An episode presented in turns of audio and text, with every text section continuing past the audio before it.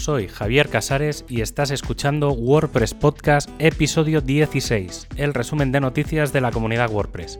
En este programa encontrarás la información del 26 de octubre al 1 de noviembre de 2020. Esta semana hemos tenido dos actualizaciones de WordPress en tan solo dos días. Y voy a intentar explicar qué ha pasado porque, aunque no ha sido grave, tiene su cosa y podría haberse convertido en algo muy grave.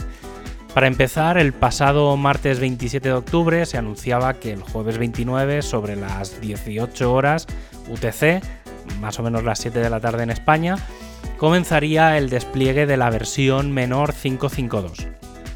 Cuando una versión menor se anuncia con tanto tiempo suele ser porque incluye mejoras importantes a aplicar y básicamente se sabía que era por temas de seguridad. Y así fue, recibíamos correos de cada sitio según se iban actualizando y aplicando los parches de 10 correcciones de seguridad, algunos de ellos graves. Hasta aquí todo bien y agradecer a los que han participado en encontrarlos y corregirlo, porque es gente muy metida en el mundo de la seguridad a nivel mundial.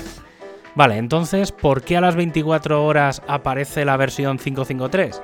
Pues por un par de cosas. Lo primero, porque la 552 no se podía instalar desde cero, como si fuera una instalación nueva, ya que requería que hubiese una conexión previa a la base de datos. Lo segundo, porque no. En realidad no te estabas instalando la 552, sino que te estabas instalando la 553 alfa.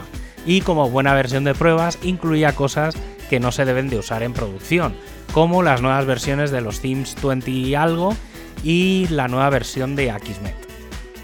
Así que lo primero que deberías hacer es entrar en tu WordPress y si hay alguna actualización pendiente, dale a actualizar ya que podrías instalar la versión 553 eh, que corrige todo este desmadre. Y lo mismo para aquellos que hayan tenido actualizaciones menores de WordPress 5.4, 5.3, 5.2 y 5.1. Y si me apuras, hasta la 3.7, lanzada en octubre de 2013, que aún sigue recibiendo actualizaciones. Como curiosidad, esto solo pasó durante 24 minutos, actualizando millones de sitios. En un primer momento llegó a dejar el sistema de actualizaciones a la versión anterior, la 551, para que no se actualizasen más sitios, y posteriormente activar directamente la 553 con las correcciones, con lo que muchos habrán pasado directamente de la versión menor 1 a la 3. Y tras todo este follón de versiones, vamos a por lo importante que es lo que, se ha cocinado en la comunidad WordPress esta semana. Para empezar, en lo que a nuevas versiones se refiere, tenemos el lanzamiento de la 552 y la 553, que corrigen una serie de problemas de seguridad bastante importantes, además de todas las versiones menores desde la 3.7 hasta las últimas. Por otro lado, tenemos también el lanzamiento de WordPress 5.6 Beta 2, que lleva unas cuantas mejores con respecto a la beta 1, como la actualización de algunos componentes globales y la incorporación embed en el core. En el equipo de core bastantes novedades y comienzo con una interesante que abre debate y es si WordPress debería acercarse a los ciclos de lanzamiento que hay en el mundo del software en general. Actualmente hay cinco bases de lanzamiento, planificación, desarrollo, beta, candidato y lanzamiento. El estándar del mercado es la planificación, que se mantendría, la alfa, que como cambio principal incorporaría la fase de bugs, que ahora está en la beta, la beta que pasaría a ser un sistema más congelado y donde solo se haría foco en corregir problemas surgidos de lo ya existente y si hay cosas pendientes se dejarían ya para futuras versiones.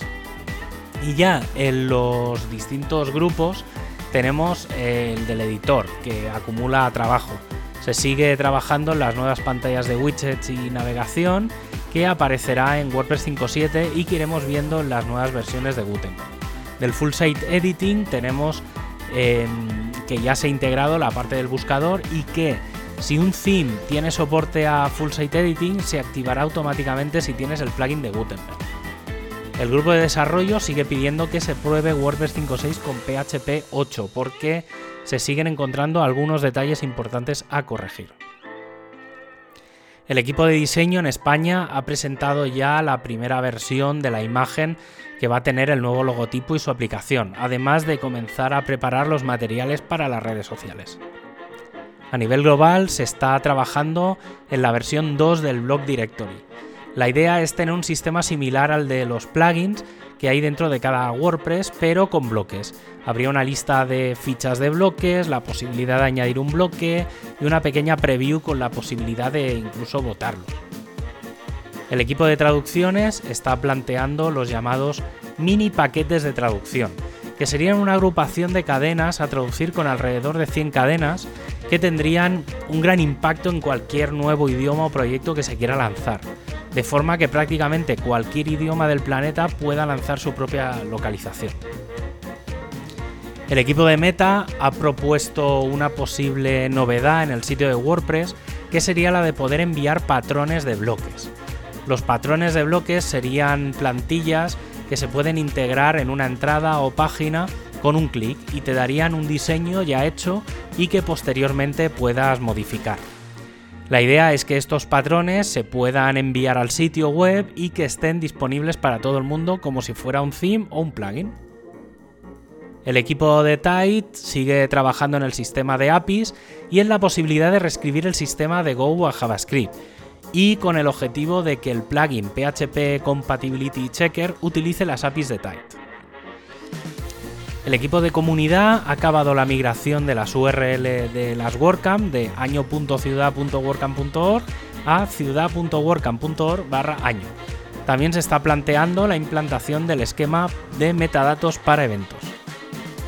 Y recordad que si entráis en wordpress.org en la parte superior tenéis el enlace a la encuesta anual, que está en español también y que es muy interesante para conocer un poco el mundillo de lo que hay alrededor de WordPress.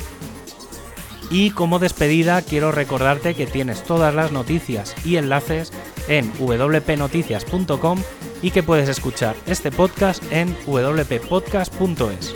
Un abrazo y hasta el próximo programa.